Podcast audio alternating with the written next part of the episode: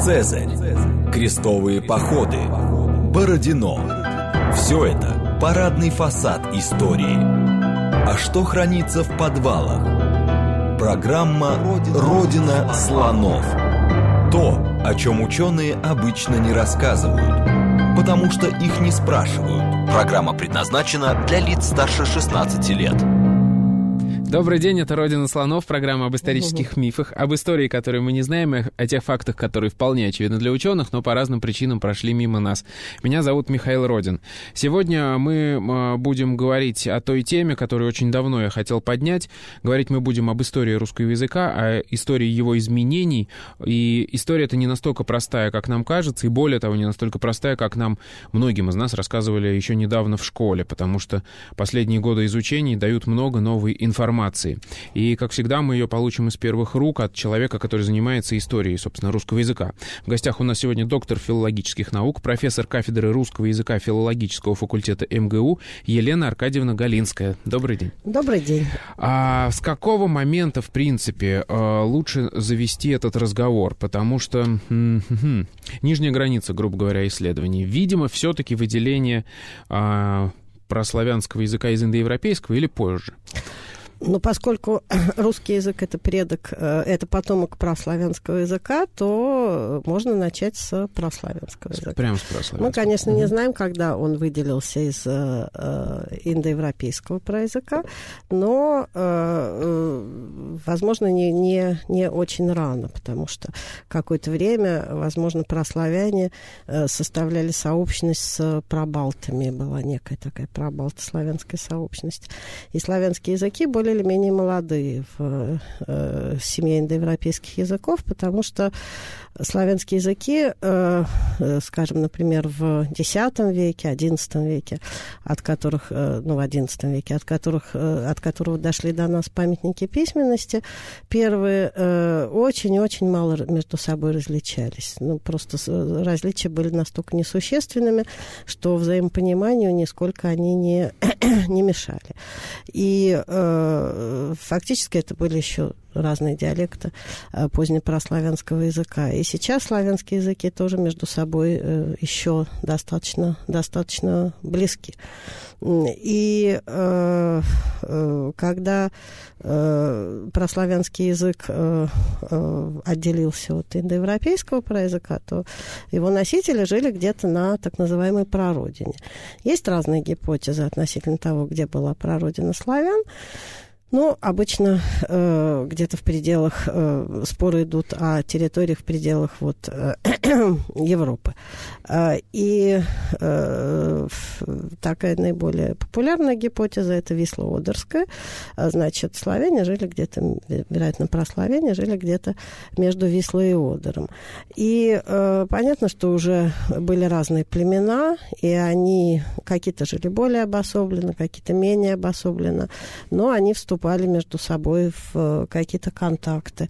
И э, э, дело в том, что между любой парой современных славянских языков, э, между любой парой современных славянских языков есть э, так лексические общности, которых нет э, в других славянских языках. То есть, скажем, есть какое-то слово, которое существует в одном языке и во втором языке, например, э, перекрестно, или в каком-то другом языке еще в одном языке. О чем нам это говорит? А это значит, что они э, вот там вступали в какое-то взаимодействие, переселялись, э, передвигались, э, по-разному группировались вот в этот прославянский период. То есть это была как бы общая такая поляна, ну, Да, то есть и они да? как-то вот там двигались, э, двигались внутри, э, передвигались. Но потом э, произошло расселение вот этих вот славян, и часть славян ушла. Ну, считается, что это связано с великим переселением народов, что, может быть, изменился как-то климат там, и вот стали они двигаться. Часть из них двинулась на юг, соответственно, заселили Балканы, и там теперь южные славяне.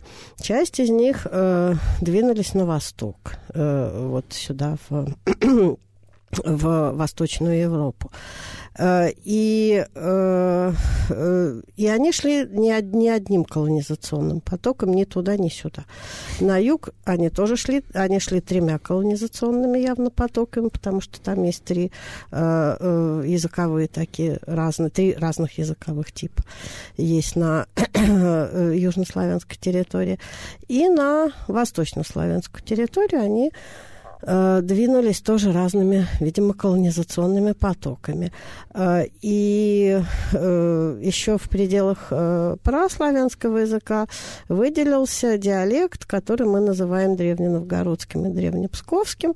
И Э, вот его носители как-то, видимо, в какой-то момент действительно жили обособленно, совсем еще там на прославянской территории, потому что они выработали у себя некоторые особенности языковые, которых нет ни в одном другом э, вообще славянском э, языке и диалекте. А вот здесь мы можем поговорить как раз вот про историю изучения этой проблемы, потому что это интересно, потому что раньше ведь считалось, насколько я понимаю, что отделились восточные славяне, как раз они все вместе шли, и потом этот общий восточнославянский да. язык язык начал делиться на русский, белорусский, украинский. Да. И вот это, а, ну, данные там последних, ну, наверное, лет 70, да, сколько я не могу... Ну, в 20 веке это стало известно. Как, почему и благодаря чему?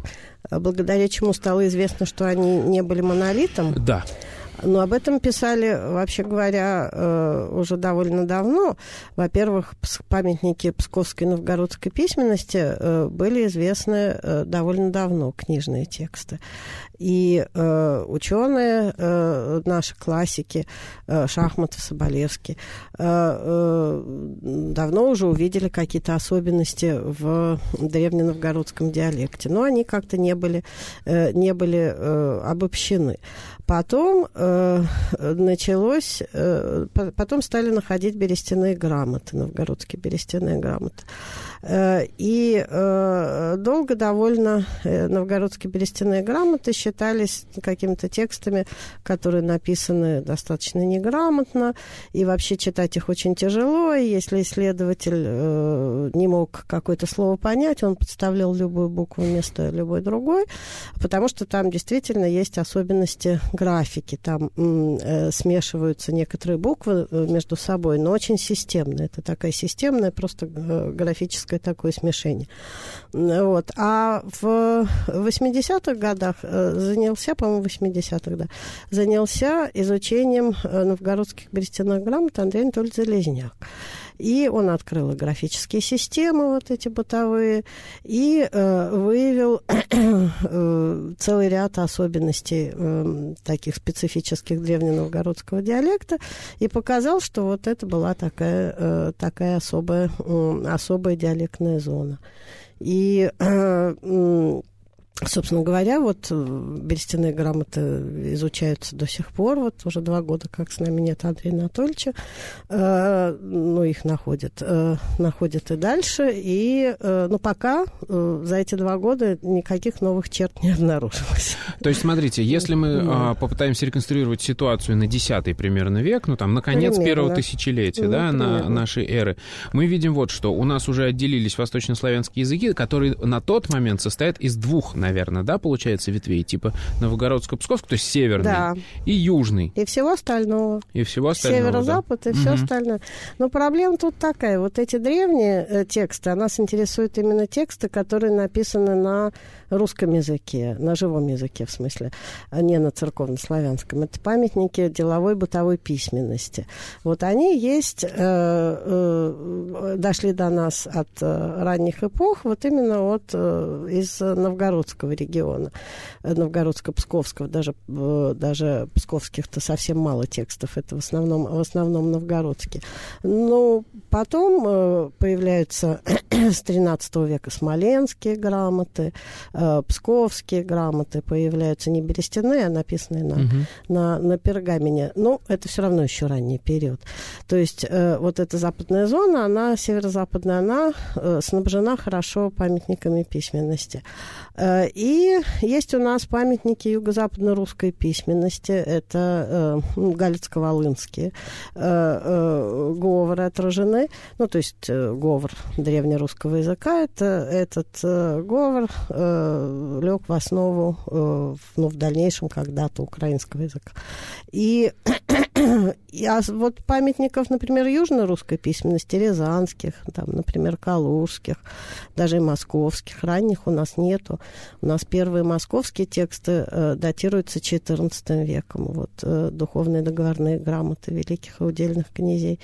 И поэтому судить об вот э, этой, э, этом диалектном членении на основании памятников письменности, которые бы обеспечивали весь этот регион, мы не можем. Но у нас есть русские диалекты, которые позволяют реконструировать... Современные или там поздних времен? Да, современ... угу. ну, современные, более поздние более поздние да. памятники письменности, которые эти диалекты отражают, но которые позволяют реконструировать для древнейшего периода вот те или иные особенности.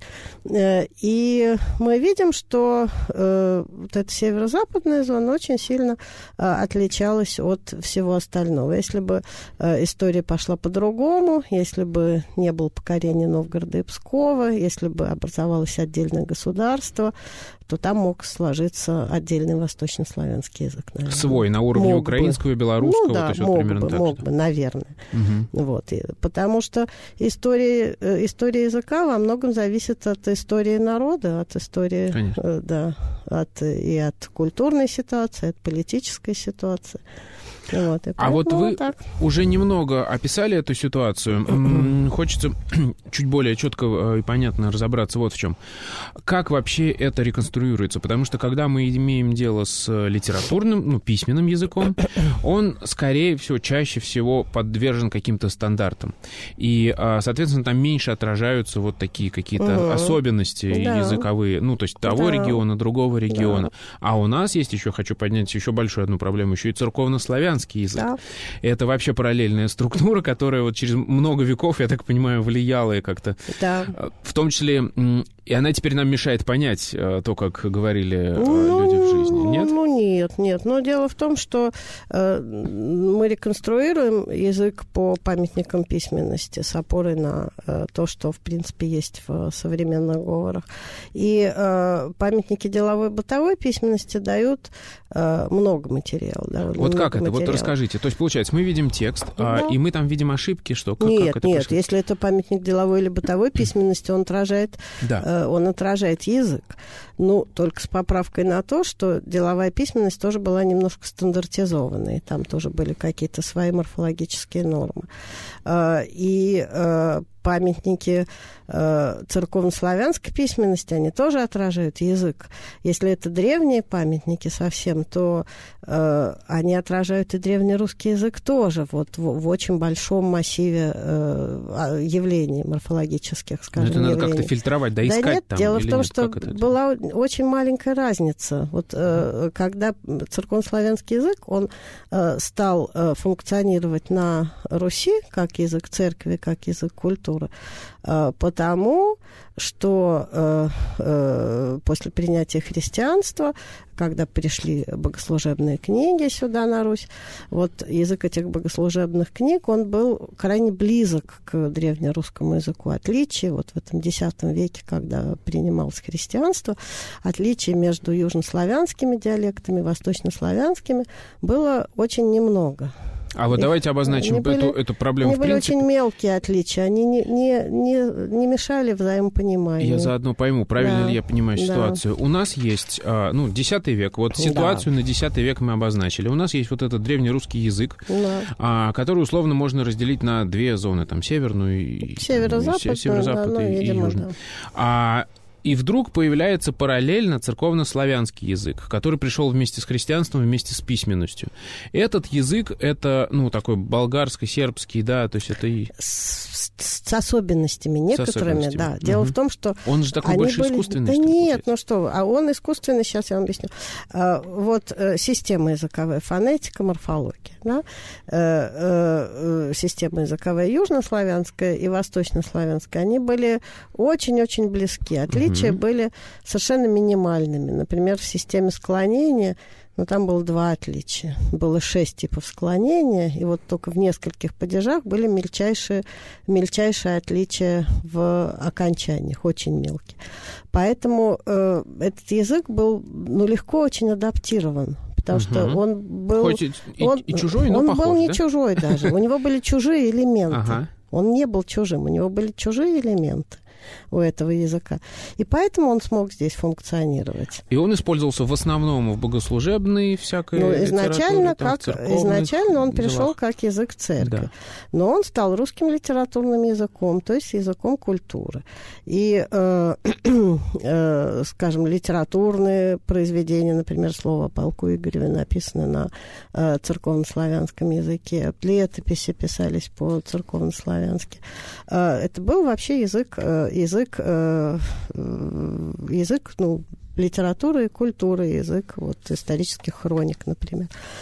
А но обычный дело в древнерусский? том, обычный древнерусский, но на нем разговаривали. Вот, но он не было- оставляет памятников в этом Ну проблема, почему? У нас же вижу. есть берестяные грамоты, у нас есть Мгм. некоторые пергаменные грамоты, у нас, и- у нас это есть.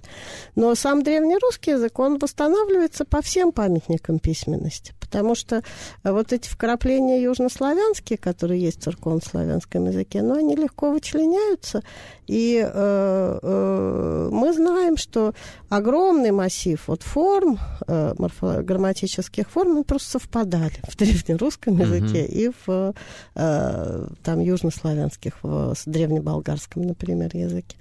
И поэтому вот древнерусский язык, он э, хорошо восстановлен. А дальше э, церковнославянский язык – это язык литературный. Он э, не развивается естественным путем. Он развивается скачками от нормы к норме. И э, существует какая-то нормализаторская де- деятельность. Э, и церковнославянский язык, он адаптировался тут на русской почве. Такие самые неприемлемые южнославянские черты он потерял. А, а, э, э, и какое-то время не, не очень развивался. А древнерусский язык развивался.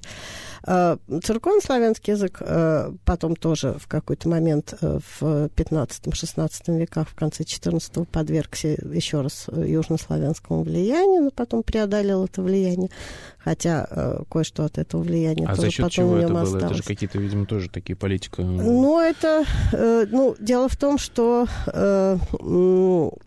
пока он развивался до 15 века, до 14 века э, русский язык, э, он как-то влиял немножко на церковнославянский язык. И проникали э, какие-то элементы э, живые древнерусские, э, которые раньше были, противопоставлены, были противопоставлены южнославянским, вот они стали проникать в, э, в э, книжные тексты. И в какой-то момент возникла идея о том, что язык испортился, вот этот вот э, церковнославянский язык, и нужно вернуться к истокам. И обратились к южнославянским текстам. А там-то он тоже уже немножко изменился. Там, За это время, за это время ага. и приобрел южнославянские черты. И поэтому, э, когда решили вернуться к истокам, вернулись на самом деле к, э, К современному на тот момент, э, церковнославянскому языку, да, с, который тоже приобрел такие особенности, которые совершенно не были характерны для, например, русского языка. И это вот в, в орфографии в основном это отразилось.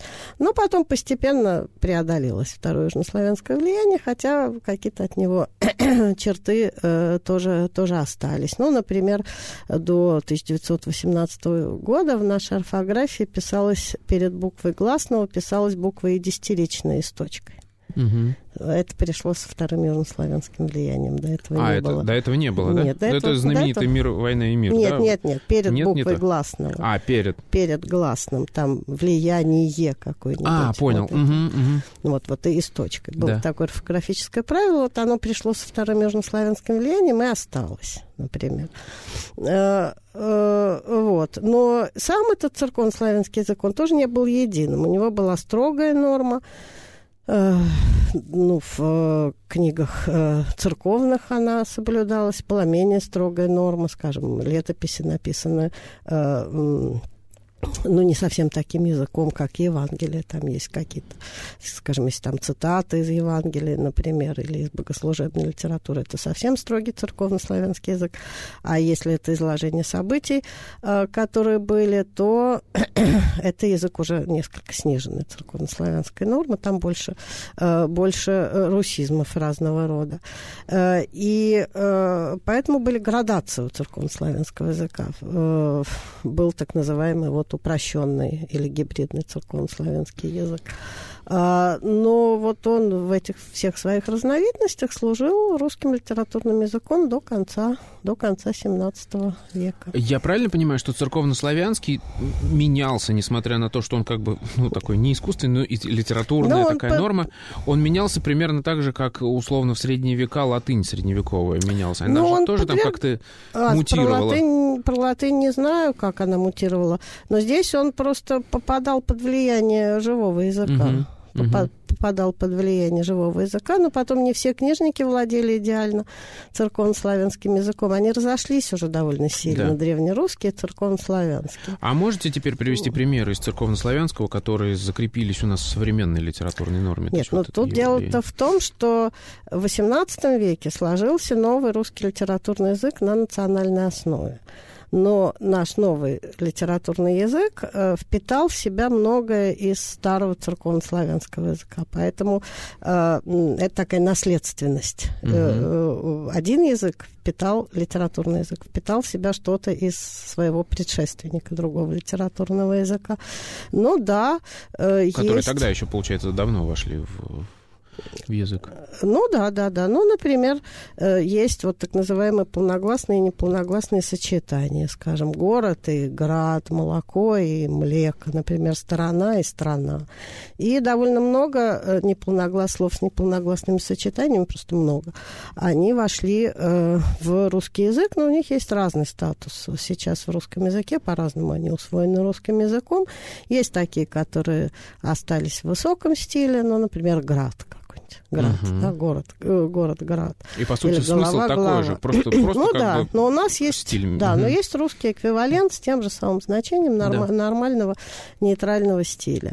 А, бывает так, что они просто разошлись в значениях. Два слова, скажем, сторона и страна и они расходятся. Причем страна это церковнославянский, ну? правильно? Э, страна изначально Да, страна это церковнославянский, сторона это русский. Р- раньше обозначали одно, а теперь уже разные ну, вещи. Ну, очень давно они, да, как-то угу. обозначали. Ну, у них были просто разные, видимо, у этого слова было несколько значений, угу. потому что слова-то многозначные. Но да. вот в одном значении вошел южнославянский вот вариант, в одном значении вошел... Голова-голова, да. Ну, голова-голова, которая голова в книге. А если глава святого, то это вот тот первый случай, когда э, э, это слово высокого стиля. Ну, а глава правительства тоже. Это... А глава правительства, а, ну и глава правительства, и глава да. в книге, это угу. нормальные слова, э, не, слова нейтрального стиля, да. А если глава там святого тогда. Да. Вот. Э, а бывает, э, что э, русизм просто вообще исчез, погиб, нету русизма. Вот слово «время» — это церковнославянизм, южнославянизм, а русское слово «время», оно прекрасно отражается в памятниках э, письменности, но оно просто погибло. То есть оно вы, выдавлено, да? Да, но ну, нет угу. уже слова «время» ну, сейчас, конечно, совсем да. есть только «время». Бывает на, так, что, наоборот, э, русизм стал словом высокого стиля. Скажем, враг — это слово нейтральное, а ворог угу. — это слово высокого стиля, но это русизм. Ха, а то есть враг, как бы наоборот, наоборот да? да угу. Получается, бывает, что получается наоборот. Вот. Э, ну, э, есть и другие э, признаки, вот церков, церковнославянские, например, «жд» сочетание такой звуков «жд», оно в ряде случаев соответствовало русскому, русскому «ж», ну, например, как как какой-нибудь прежде. Это со всех сторон церковнославянизм, потому что русское слово было «переже». С полногласием, да, угу. собственно, в украинском языке это слово существует. А, с полногласием из «ж» ага. на месте «жд». Ну, любое слово «рождать» какое-нибудь, э, и можно сравнить с э, рождать, рожать. Да, вот есть даже такие пары. Ну, рождение э, только это слово сохранилось. Слово рожение уже нет такого слова. Есть слово, э, например, э, преграда, да, есть слово перегородка. Да. Э, и одно из них русское, одно церковнославянское по происхождению. Причем они Но по нету слов- одинаковые примерно Нет, уже. но преграда и перегородка разный. разные слова, да. Но перегородка это же производное слово, у него Да. есть суффикс к. Значит, оно произведено от слова перегорода. А Мгм, слова перегорода уже нет. Мгм. Есть только преграда. И, и производная от перегорода перегородка, например. Ну или, скажем, единый, един там, единый и один, например. Э, м, Е начальное это церковнославянизм, а О, э, О начальное это, это русизм. И причастие, наш суффикс причастие, ущи, уща, щащ, это суффиксы э, церковнославянские. Сами причастия, наши полные формы причастия, они тоже церковнославянские. Дело в том, что русские причастия имели суффикс ач-яч, э, Мгм. там какой-нибудь висящий, а церковнославянское висячее русское причастие. Но русские причастия перестали полной формы, перестали употребляться как причастие. Часть из них просто погибли, а часть стали прилагательными, типа висячий. А, а литературный язык взял причастие из церковнославянского. Это программа «Родина слонов». У нас сегодня в гостях э, Елена Аркадьевна Галинская. Мы говорим про историю русского языка. После новостей вернемся и продолжим. Программа «Родина слонов». То, о чем ученые обычно не рассказывают, потому что их не спрашивают. Еще раз добрый день, это «Родина слонов», меня зовут Михаил Родин, в гостях у нас сегодня Елена Аркадьевна Галинская. Мы обсуждаем историю русского языка, и вот э, с небольшими отвлечениями мы в первой части обсудили всю, сю- всю ситуацию, скажем так, с церковнославянским и его а, влиянием, но в целом, в принципе, а, по развитию самого такого разговорного, что ли, языка, мы остановились на ситуации X-XI веков, когда существует две ветви, это северный такой новгородско-псковский диалект и, э, и все остальное, восточнославянское. Еще единый, еще нет. э, древний русский язык, давайте его так, наверное, называть, да? Ну, э, дело в том, что там тоже, конечно, там были какие-то, не могло не быть, ну, каких-то небольших диалектных отличий. Даже, например, были какие-то особенности, которые были в древненовгородском и древнепсковском диалектах, и немножко за его пределами. Например, цоканье есть такое явление. Цоканье – это не развлечение ц и ч, когда говорят ветер, и ноть, и какой-нибудь царь, одинаково царь. Мгм. Ну, вот это цоканье э, э, характеризовал, например, еще смоленские говоры. То есть э, и какие-то могли быть еще мелкие отличия и в пределах э, вот этой всей остальной территории. Там тоже могли быть небольшие какие-то диалектные различия. Но это все было не очень, э, не очень существенно. Вот список тех черт, которые отличают новгородско-псковский диалект, выделяют его, э, он состоит примерно из 30 пунктов. Это достаточно это много, мне для древнего периода это огромное, просто это огромное количество э, э, различий, потому что древнерусский язык, например, от южнославянских языков отличался меньшим количеством э, особенностей. Мгм. Вот, например, стандартное древнерусское склонение существительных было ближе к южнославянскому и к церковнославянскому, соответственно, склонению, чем к древненовгородскому, например. Э, Вот, это для таких, для таких диалектов, которые близки, очень близки и очень молодые, а, это очень большой список. Вот этот вот из э, 30 Мгм. пример- примерно, э, примерно этих пунктов. А, Но э, древненовгородский, э, э, древненовгородская земля, она же не жила в изоляции. Это же не островной язык. Вот Если язык, например, на острове, островной язык, но он очень сильно консервируется. Э, Были же контакты с, э, понятно, и все время были контакты вот со, с остальными территориями, с Русью, А, потому что новгородская земля не называлась Русью. Русью изначально называлась только вот Киевская земля. Да, по-моему, в 14 только веке э, новгородцы первый раз там начинают себя называть. именно Ну да, русскими. но, но Мгм. так, если вот э, поехали в Русь, Да. вот они поехали в Русь, значит, они поехали в Киев или в Переславль. А, э, и м, мы видим вот по берестяным грамотам, новгородским берестяным грамотам, скажем, XII века и XIV-XV веков, что э, вот специфические новгородские особенности в склонении, которые были, э, они становятся ну, меньше процент отражения вот этих особенностей, становится больше процент э, появления форм стандартного древнерусского языка. То есть влияние уже потихонечку, э, потихонечку уже шло. Э, э, э вот. Но э, когда э, произошло, собственно, уже покорение Новгорода и Пскова, это 15 век, да, и Новгорода, и начало 16 века, покорения, э, покорения Пскова, э, то, видимо, очень э, быстро пошла нивелировка вот этих специфических ну... черт. Там вырабатывались еще какие-то другие особенности по дороге, которые не характеризовали, скажем, новгородский диалект в XI веке. Вот был такой, была буква «ять» в нашей орфографии. Она когда-то обозначала особый звук «и» такой, э, и напряженный такой звук. И в новгородском диалекте где-то к XIV веку это и, например, превратилось в и. А, то есть там тоже шли какие-то процессы, свои процессы, процессы развития а, а, было не только сохранение древних особенностей, но и появлялось что-то новое.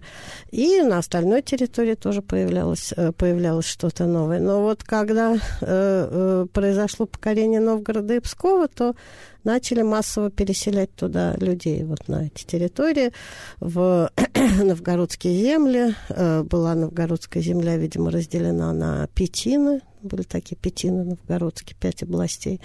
И туда выселяли переселяли туда э, ну, бояр с крестьянами, то есть огромное количество народа туда переселялось. Э, и э, постепенно вот нивелировались, ликвидировались какие-то очень специфические особенности новгородского диалекта. В псковских современных диалектах так вот реликтово какие-то древние, э, древние особенности сейчас еще записываются, но в 20 веке записываются записывались. Э, и э, стали по-другому развиваться вот эти вот русские, русские диалекты. То есть, получается, у нас было две, две большие ветви, которые постепенно, очень плавно вот так да, вот слились. Вот, то, они конвергенцией слились, называют да, ученые. они вот постепенно, а постепенно слились. Частично да. за счет и таких чисто механических политических ну, да, решений, естественно. естественно. Исторический процесс очень сильно влияет на языки. Естественно, вот это вот да, перемешивание да, физическое да, произошло, которое потом да, повлекло такое да, смешение языка. Да. А, но вот смотрите, вот какой хочу аспект а, обсудить. Залезняк считал, что Новгородско-Псковский очень сильно повлиял на современную литературную нет, норму не русского считал, языка. Нет, нет, Он нет. говорил 50 на 50, я прям специально А? посмотрел. Специально посмотрел. Это 50 лекцию вы посмотрели да, из летней про... лингвистической да, да, да. школы. Да. А, ну, э, он там просто э, показал э, какие-то, э, ну, какие-то отдельные особенности, которые, собственно говоря, были в, ну, в разных диалектах в разных диалектах. Я помню эту лекцию, да. Угу. Помню эту лекцию. Но, э, например, новгородское склонение, вот то, которое было новгородским, э, оно э, на вот, современный литературный язык никак не повлияло. Просто там были совпадающие формы. Часть форм совпадала изначально. Угу. Ну, и может быть, вот он счел, что эти формы э, как-то вошли из древ... древненовгородского диалекта. Нет, эту я, эту я помню лекцию. Но вот такие э, очевидные вещи, это то, что э, русский язык, такой очень специфический язык на фоне всех остальных славянских языков, у нас, э, э, если согласный «к», например, в слове «рука», угу. э, попадает в позицию перед гласным «э». Он не изменяется, изменяется в «к». Получается рука руки. А в других славянских языках и в древнерусском языке это было, э, получалось, изменялся языке было рука руца. В древненовгородском диалекте вот этого не было. И вот Андрей Анатольевич э, считал, что отсутствие эффектов вот э, такого изменения к в «ц», г, в «зе» и так далее э, на стыке основы и окончания – это влияние древненовгородского диалекта на вот эту всю остальную территорию. А потому что в древненовгородском диалекте вот такого изменения не было и в корнях тоже. Например, целый в всех остальных славянских языках там давала келый но угу. это полностью утратилось, э, видимо, под влиянием, наоборот, вот, угу. под влиянием, наоборот, говоров центра. То есть вот так как-то обменялись. То есть какое-то ну, все-таки было влияние, нет, ну, но таких, не такое большое, Нет, да? нет, мы таких не знаем, такого большого количества древненовгородских особенностей, которые бы были в литературном языке. Они, в общем-то, в основном же нивелировались, утратились. Хорошо, но это вот мы сейчас поговорили, скажем так, про э, восточную часть э, этих восточнославянских языков языков, как они изменялись. А что происходило, вот произошел же еще, ну, как всегда, в, в истории языка, политический такой географический да. водо, водораздел э, с, между восточной и западной частью. Да. Там как развивались события, как, как начали выделяться белорусские и украинские. Одно это, конечно, как вы правильно говорите, связано с э, разной государственностью, в, которой, в которую попали э, разные части восточнославянского населения. Образовалось Великое княжество Литовское, в XIV веке, и э, туда вошли территории всей современной, почти всей современной Украины, всей современной Белоруссии, части Смоленской, Смоленской области, вот западно-русских, э, западно-русских территорий. Э, э, ну, и дальше туда еще куски Эстонии входили, Литва э, частично, но это нам уже сейчас не важно, частично Польша. Важно, что э, восточнославянская часть восточнославянского населения оказалась в составе другого государства. И поэтому стал язык в этой части, на этой части территории, стал развиваться ну, каким-то другим путем, более или менее, более или менее изолированно. И постепенно, постепенно вот на основе вот этих местных диалектов выделились украинские и украинские и белорусские языки. Угу. А, а вот насколько, а, хочу такой вопрос обсудить, насколько сильно на все эти процессы, я имею в виду разделение восточнославянских языков, влияет разная степень э, влияние разных других языков. Например, то есть насколько сильно на наш язык, на русский повлияло там условно а, тюркское влияние с востока, а насколько сильно а, на украинский-белорусское западное влияние. Польское, то есть, польское, да. Да. Полонизмы есть. И, полонизм есть, я имею в виду, насколько это сильно прям вот на изменение языка и на ну, его оторванность. Языка? Нет. Сейчас скажу, а. а. польское влияние сделало украинский язык а, украинским или нет? Нет, нет, нет. Вот, нет. вот вот это вот, какая, какова степень? Нет, этого? нет, но это в основном же лексическое, угу. лексическое, лексическое влияние на уровне лексики. Но систему языка польское влияние, конечно, не изменило. Так же, как и тюркские языки не да. изменили нашу морфологию. У нас полно э, тюркских заимствований, ну, типа карандаш, например, да. или кирпич. А, э, но э, у нас нет ничего в грамматике от тюркских языков. Угу. Это, это на уровне лексики происходит. То есть просто э, в угу. разных восточнославянских языках чуть больше э, заимствований из разных там групп других внешних, правильно? Э, ну да, да, получается, что э, получается, что вот полонизмов действительно больше вот там, где были, э, где были контакты с, с польским. Ну я говорю, но это не определяет нет, украинский нет, язык, нет, не нет. делает это именно нет. этим отличным его от русского? От, от русского нет, нет, не угу. делает. А, вот. А, ну и сейчас вообще-то близки очень э, русские, украинские, белорусские языки, хотя вот я слышала, что люди говорят, что не понимают носители русского языка украинскую речь беглую. Я не понимаю, честно. Вот у меня какая-то проблема, я реально, я не письменный язык а. украинский, не, а, ну, такой настоящий, я имею в виду, вот не суржик, а вот что-то такое настоящее, я очень плохо понимаю. Да, ну вот говорят, Не знаю почему. Ну, потому что все таки они уже развелись, это другой язык, он восточнославянский, но но другой совершенно язык. Белорусский, наверное, легче понимать язык. Хорошо. А если мы теперь уже, ну, у нас новый процесс отпочкования да. произошел, с какого а, времени мы можем говорить о существовании вот совсем уже отдельного такого русского языка, который слился уже с новгородско-псковским ну, диалектом? да, вот его называют, знаете, вот есть периодизация истории угу. русского языка. Вот говорят, что есть древнерусский язык, древнерусский период, который делится на ранний древнерусский, поздний древнерусский. И он примерно до XIV века. А уже с XV века этот язык, э, и Андрей Анатольевич Железняк этот термин тоже использовал, называют старорусским языком. А, э, то есть это вот уже то, что э, тот язык, который был у восточных славян, которые жили вне пределов Великого княжества Литовского. Ну, наверное... Восточнее вот, сюда к нам. Да, вне, вне этих пределов. И его еще называют великорусским языком иногда. Вот. Как он менялся, что на него влияло, какие основные процессы там происходили?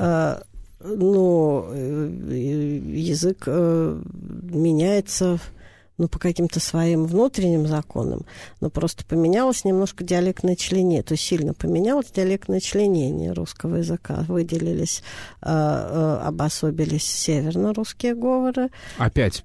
Ну, северно уже и совсем востоком, да. Ага, но угу. сейчас новгородские говоры не считаются северными, это более северные. Ага. более северные. То есть это туда Архангельск, вот, вот Карелия? Да, это, да, между э, Ладожским и Онежским озером, угу. диалекты, которые там есть. Потом это вологодские, костромские, архангельские говоры, вятские говоры, вот этот вот север. А, и южно-русские э, диалекты. А, это э, так достаточно к югу от Москвы. Ну, понятно, что это смоленские, калужские, тульские, рязанские и так далее диалекты. И вот эти две зоны, они хорошо противопоставляются по целому ряду признаков, так называемое бинарное противопоставление. Вот тут есть, там нету. А, плюс-минус. А, ну, э, такие самые простые э, э, особенности, это, скажем, оконье на севере, когда э, различают гласные а и о в безударных слогах, говорят корова, но трава. И акони на юге, когда говорят корова и трава. Г на севере, г, скажем, на юге. Но это из тех э, черт, которые вообще на слуху. А вот между ними есть такая большая полоса переходных э, говоров. Они называются среднерусскими говорами, которые сочетают в себе северные и южные черты. Ну, потому что не может быть вот такой резкой ну, языковой да, границы границы. Вот это вот это переходная, переходная зона. И, кстати, новгородские и псковские говоры сейчас вот в этой переходной зоне находятся. Да, то есть э, это а, было бы ложным таким желанием а, как это, возвести все современные северно-русские туда вот к новгородскому диалекту. Нет, нет вы не знаете, так, нет, я вам хочу сказать, что дело в том, что была новгородская колонизация, ведь да. древняя на восток и угу. в пределы Архангельской области, и какие-то древние новгородские такие черты, их нет в новгородских современных говорах, но они находятся в архангельских, вологодских. То есть частично они все-таки восходят да, туда, к, к да, старым да, новгородским да, да, да, да, потому угу. что там туда шла именно колонизация оттуда. То есть можно больше найти э, каких-то древностей новгородских, в архангельских и вологодских современных говорах, чем в современных новгородских говорах.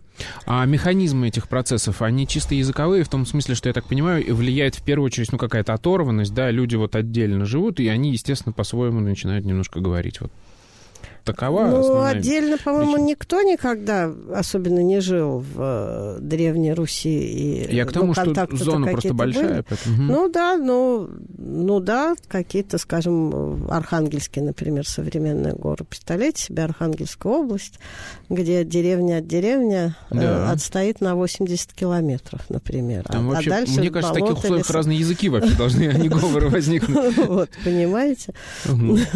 Вот. Э, и э, ну, нельзя определить, вот почему произошло какое-то фонетическое, например, изменение. Это не вопрос к исторической лингвистике. Мы можем его описать, можем описать условия этого процесса, ну, возможные какие-то вот влияния звуковые, например, вот соседних звуков влияния.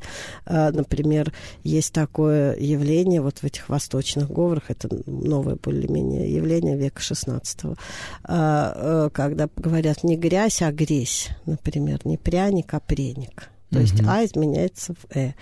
Ну, почему оно изменилось, мы не знаем. Но условие его между двумя мягкими согласными. Значит, вот предполагаем, что почему-то, каким-то образом эти два мягких согласных повлияли на гласный, который э, стоит между ними.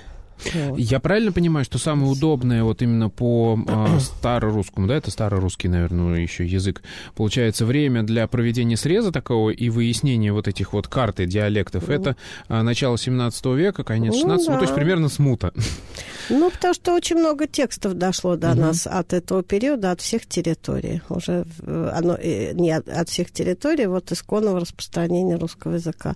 Дело в том, что мы вообще вот сейчас, когда мы говорим, мы все время говорим говорим о э, территории так называемого исконного распространения русского языка, то есть о вот европейской части, европейской части некоторой ну, да, части, не, европейской Сибири, части Аляска, да? и даже не о Поволжье мы угу, говорим, угу. да, э, э, потому что э, вся остальная территория заселялась поздно и, э, и Поволжье, и Урал, и Сибирь, и Дальний Восток. И туда шли уже носители вот этих сформировавшихся диалектов. Вот. И поэтому когда я говорю только вологодское ага, говор...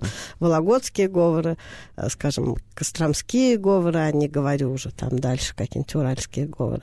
Это потому, что э, там так называемые вторичные говоры, они тоже безумно интересные. Там тоже шли какие-то очень интересные процессы, и сейчас их, естественно, изучают, потому что э, могли быть разные колонизационные потоки. Угу. Э, ну, в основном, правда, с севера туда переселялись.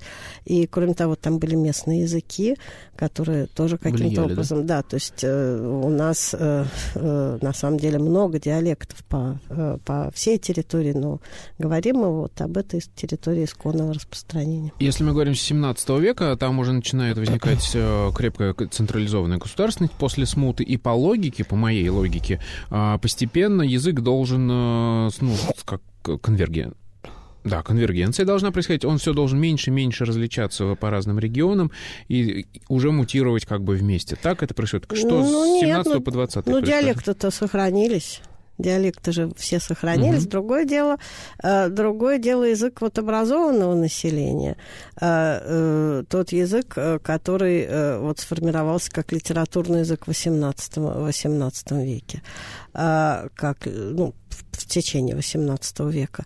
А, но вот литературный язык вот у нас действительно, действительно более или менее един вот на всей этой огромной территории. Как он возник? Правильно я понимаю, что это московский говор с церковнославянскими дополнениями плюс большим количеством каких-то там модных введений в разное время разных? Заимствование. Заимствование, ну, да. да. ну, в зависимости от эпохи. Угу. Э, скажем, в Петровскую эпоху голландские заимствования к нам шли в XIX э, веке, французские заимствования. Сейчас, сами знаете, какие заимствования угу. к нам идут английские. Э, вот, да, но э, вот так получилось, что, вот, вот, что у нас э, действительно вот на всей этой огромной территории один один литературный язык, ну, с региональными вариантами. Есть региональный вариант литературного языка, конечно, но э, это очень такое в глобальном смысле несущественное различие. Mm-hmm. Ну, есть, конечно, отличия в фонетике. Э, ну, например, э, если мы с вами скажем «голова», а где-нибудь скажут «голова». Э, вот немножко другой С... тембр mm-hmm. будет гласного. Есть вот знаменитые лексические э, отличия, ну, все знают поребрика. А. Бордюр, mm-hmm. парадная и подъезд. Э, скажем, например, водолазка в Петербурге называется бадлон или банлон. Mm-hmm. Вот, э, есть, ну, много это, собирают эти отличия. Вот, но они совершенно не влияют на единство единство русского Я все время замечаю за людьми из Петербурга, они очень любят вот эту вот форму, такой оборот. Мне не дозвониться. А, Или, ну, там, мне не дотянуться. Да, вот, ну, вот могут быть какие-то синтаксические отдельные какие-то конструкции, но но все равно вот литературный язык, он такой единый. Даже наши диалекты, они не настолько отличаются друг от друга, как диалекты, скажем, немецкого языка, которые отличаются друг от друга. Если у нас две бабушки встретятся, одна из северной деревни, одна из южной деревни, они друг друга поймут а э, два немца из разных областей Германии, если они не перейдут на литературный немецкий язык, они друг друга не поймут. То есть у нас есть диалектные различия разные, по-разному э, звучит, э, разные, может быть, ну, понятно, и фонетики, в морфологии, сам тембр речи может быть другой, но взаимопонимание не нарушается. А вот э, если мы уже теперь говорим в конце программы, у нас полторы минуты осталось, мы говорим про, ну, современный, считай, русский язык, который в 20 веке э, возник в таком виде. Он э, все более един. Диалекты умирают? Нет, нет? дай что? бог не умрут диалекты, потому что диалекты Казалось бы, при пор... современном распространении средств массовой информации, языка, литературы, Ну, если люди так и живут, не уезжают из деревни, и передается диалект от одного поколения к следующим поколениям, которые там остаются жить, то он все-таки живет. Ну и сейчас собирают диалекты, и сейчас ездят экспедиции и записывают русские говоры. Русские говоры живы. Нет, и будем надеяться, что, э, что будут они живы дальше, потому что это существенная часть нашего вообще исторического, культурного mm-hmm. наследия. И это часть очень важная вообще всего русского языка, и русские диалекты показывают какие-то другие варианты развития языка, чем э, э, тот, который произошел в Но ведь распространением телевидения, например, на котором, как известно, принято говорить с московским говором, да, но если мы его считаем литературой. Да, смотрят бабушки, то, да, теперь телевизор. Э, все меньше и меньше, то есть каждое следующее поколение, наверное, больше воспринимает из э, там радио-телевидения, чем из... Ну, ну, это так, но вот тем бабушек. не менее, вот следующее, вот то поколение, которое сейчас старше, оно тоже еще сохраняет диалект. Будем надеяться, что как-то так будет, и, так будет и дальше, но в какой-то степени. Конечно, какие-то черты утрачиваются, но в целом диалект еще живо. Отлично. Спасибо вам большое. Да, Это была программа «Родина слонов». В гостях у нас сегодня была Елена Аркадьевна Галинская. Спасибо еще раз. Меня зовут Михаил Родин. До новых встреч. Пока.